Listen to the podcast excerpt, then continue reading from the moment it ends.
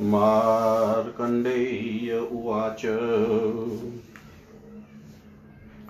अथ रुहोहस्वरन्थ प्रणिपत्य मामुनिम् तेन ख्यातं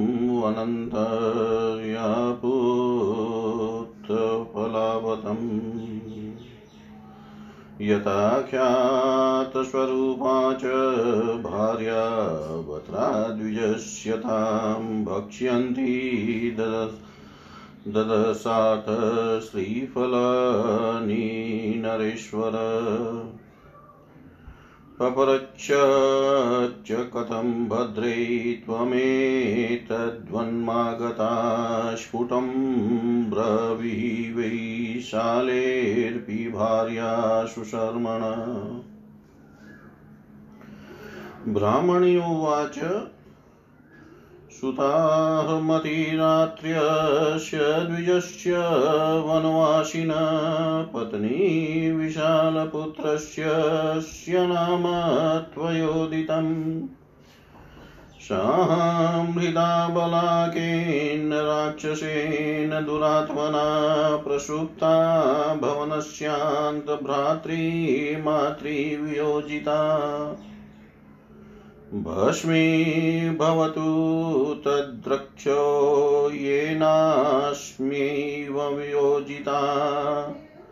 मात्रा भ्रातृभिरन्यैश्च तिष्ठाम्यत्र सुदुःखिता अस्मिन् वने अधिगहने येनानियामुञ्जिता न वेद्वी कारणं किन्तनो भूं भुङ्क्ते न खादति।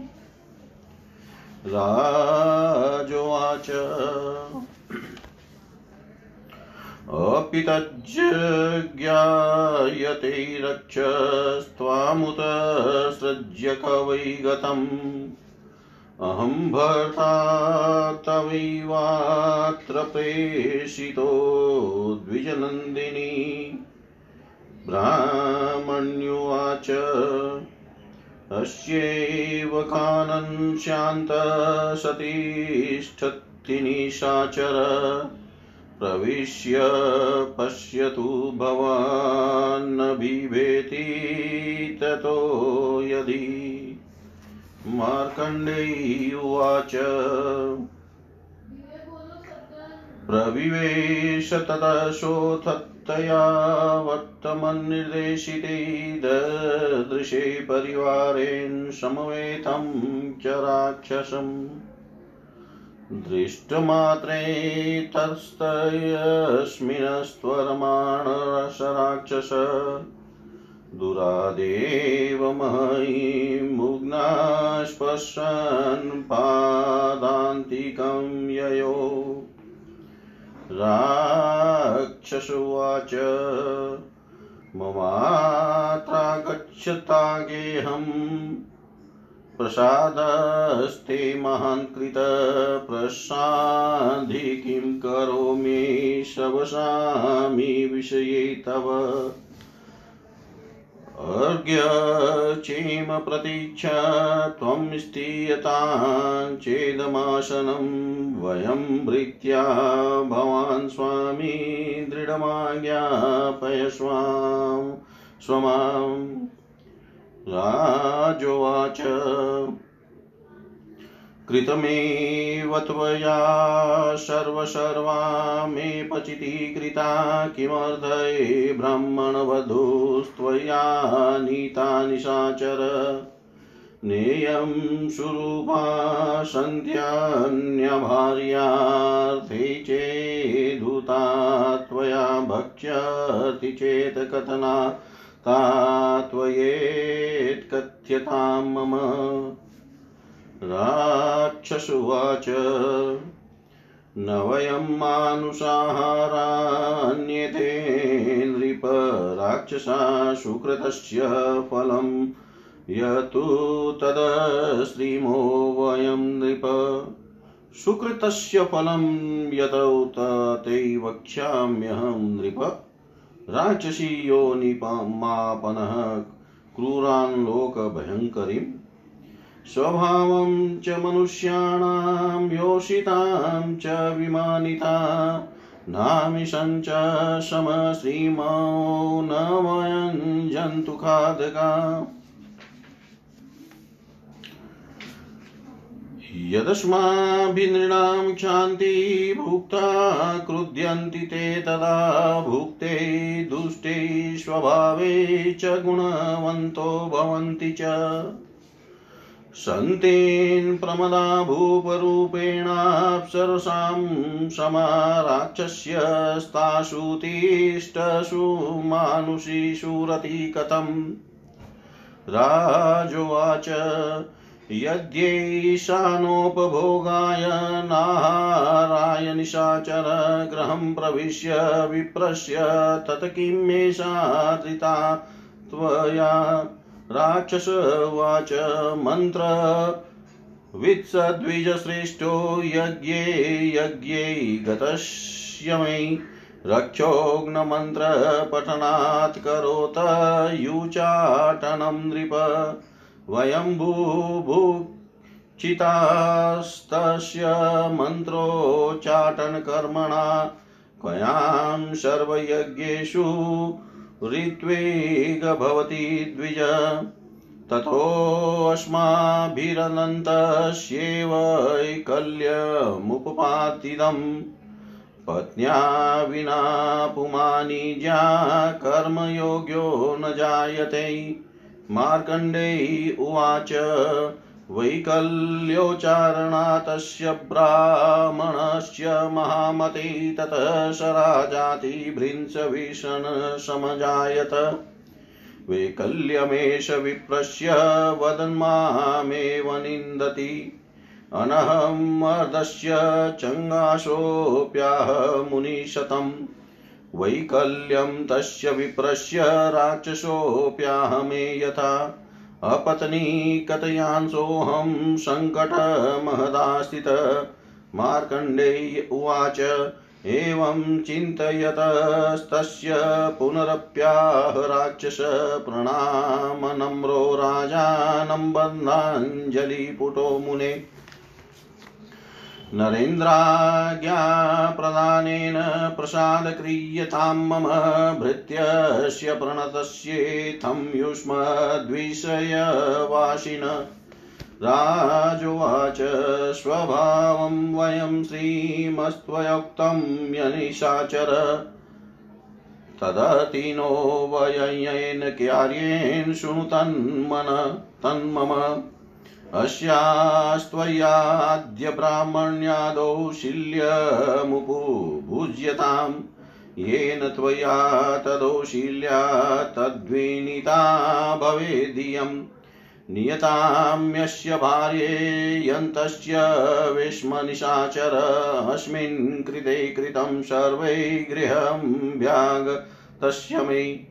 मार्कण्डेय उवाच, तत राक्षसस्तस्या प्रविशान्तस्वमायया भक्षयामाशदोशील्यं निजशक्त्या न नृपाज्ञया दौशील्येनातिरौद्रेण पत्नी तस्य द्विजन्मन। तेन सा सम्परित्यक्तात मा जगति पतिम्। स्वकर्मफलपाकेन भर्तुस्तस्य महात्मन वियोजिताहर्तद्वैतुर यमाशी निशाचर नास्य दोषो न वा तस्य मम्भतु महात्मन ममेव दोषो नान्यस्य स्वकृतं ह्युप्रभु यदे अन्यजन्मनि कस्यापि विप्रयोग कृतो मया सोऽयं मयाप्युपगत कोदो सोऽस्य महात्मन राक्षस उवाच प्रापय मितावि मितवादेशाधीमां भर्तृगृहिं प्रभो यदन्यत करणीयन्त एतदाज्ञापय पार्थिव राजोवाच अस्मिन् कृते कृतं सर्वत्वयामैर् रजनीचर आगन्तव्यं च ते वीर कार्यं काले स्मृते न मे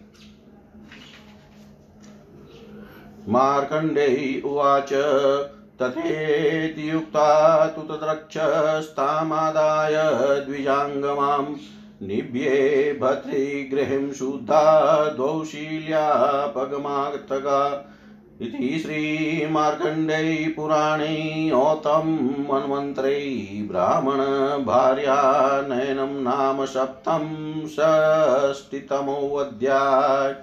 सर्वं श्रीशां सदाशिवाय अस्तु।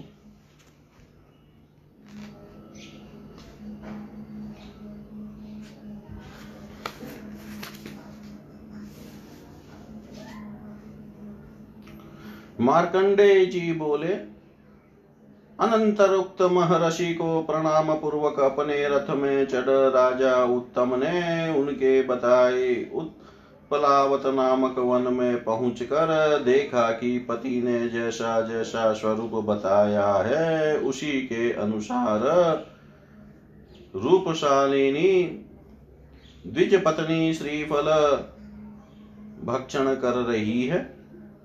उसको देखकर पूछा, हे बद्रे, तुम किस प्रकार इस वन में आई हो? और तुम विशाल के पुत्र सुशर्मा नामक ब्राह्मण की भार्या हो या नहीं, सो स्पष्ट कहो। ब्राह्मणी ने कहा, मैं वनवासी अतिरात्र नामक ब्राह्मण की कन्या और आपने जिन विशाल पुत्र का नाम लिया, मैं उन्हीं की पत्नी हूँ। मैं घर में सो रही थी, इसी बीच दुरात्मा राक्षस भ्राता माता से वियोग कराकर मुझको हर लाया है। जननी भ्राता और अन्य सब आत्मीय पुरुषों से अलग होकर अब मैं दुखित चित से यहाँ स्थित रहती हूँ। यहाँ स्थिति करती हूँ। जिसने मेरी यह दशा की है, वह राक्षस भस्म हो। राक्षस ने मुझको इस निर्जन गहन वन में लाकर रखा है। नहीं जानती कि वह किस कारण मुझको भोजन वह उपभोग नहीं करता। राजा बोले, हे द्विजनंदनी, तुम्हारे भर्ता ने ही मुझको यहाँ भेजा है। क्या तुम जानती हो कि वह राक्षस तुमको यहाँ छोड़कर इस समय कहाँ गया है? ब्राह्मणी ने कहा, वह राक्षस इस धन के ही, इस वन के ही प्रांत भाग में स्थिति करता है। यदि उसका भय न करो तो प्रवेश करके देखो, वह दिखाई देगा। मार्कंडेय जी बोले ब्राह्मणी के मार्ग दिखाने पर राजा ने वहाँ प्रवेश करके परिवार से घिरे हुए उस राक्षस को देखा। अनंतर राजा को देखते ही शीघ्र उठकर दूसरे ही मस्तक द्वारा भूमि स्पर्श करता वह राक्षस उनके चरणों में उपस्थित होकर कहने लगा, राक्षस ने कहा, मेरी प्रति महाराज का महानुग्रह है कि मेरे, महाराज मेरे घर आए हैं। मैं आपके राज्य में वास करता हूँ, मुझको आज्ञा दीजिए, मैं क्या करूँ? यह अर्घ्य ग्रहण करो, इस आसन पर बैठो, आप प्रभु और मैं आपका सेवक हूँ, आप संकोच रहित चित से मुझको आज्ञा दीजिए। राजा बोले, हे निशाचर, तेने कर्तव्य कार्य समस्त ही संपन्न किया है और यथोचित अतिथि सत्कार भी किया है। किंतु ब्राह्मण की वधु को किस निमित्त ले आया है? भार्या बनाने के लिए हरण किया है? यह भी कैसे कहूँ?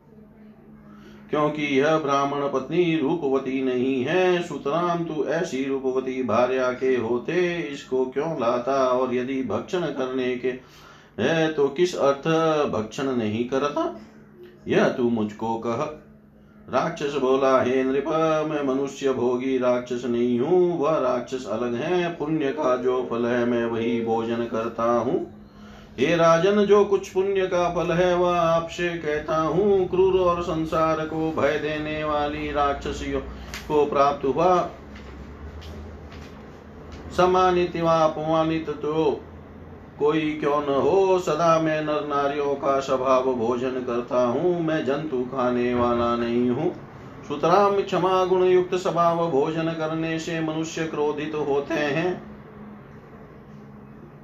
और जब दुष्ट स्वभाव भोजन करता हूँ, तब वह गुणवान होते हैं।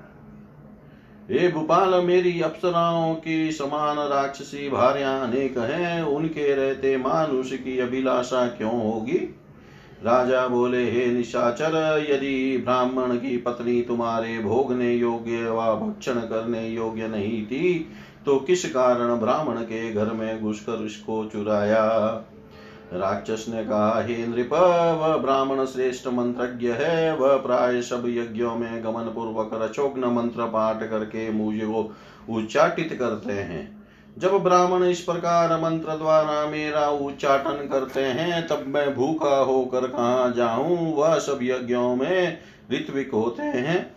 इसलिए उनके चित्त में उद्वेग उत्पन्न कराया है, क्योंकि पत्नी के बिना पुरुष कभी यज्ञ कार्य में समर्थ नहीं हो सकता।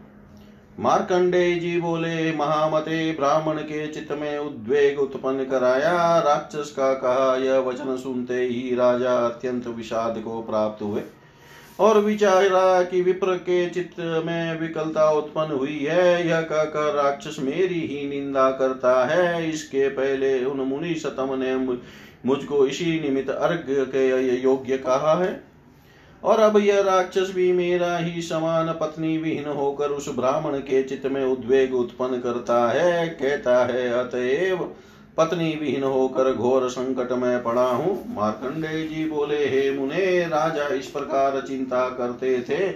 इसी समय में राजा को नम्र भाव से प्रमाण कर, प्रणाम कर, हाथ जोड़ वह राक्षस फिर कहने लगा, हे नरेंद्र, मैं आपके राज्य की प्रजा हूँ। अतएव इस प्रणत भृत्य को आज्ञा देकर अनुग्रह कीजिए। राजा ने कहा, हे निशाचर, तुमने जो कहा कि मैं स्वभाव भोजन करता हूँ, अतः एवं मैं जिस कार्य का प्राप्ति हूँ, सो कहता हूँ, सुनो। अब तुम इस मायम ब्राह्मणी की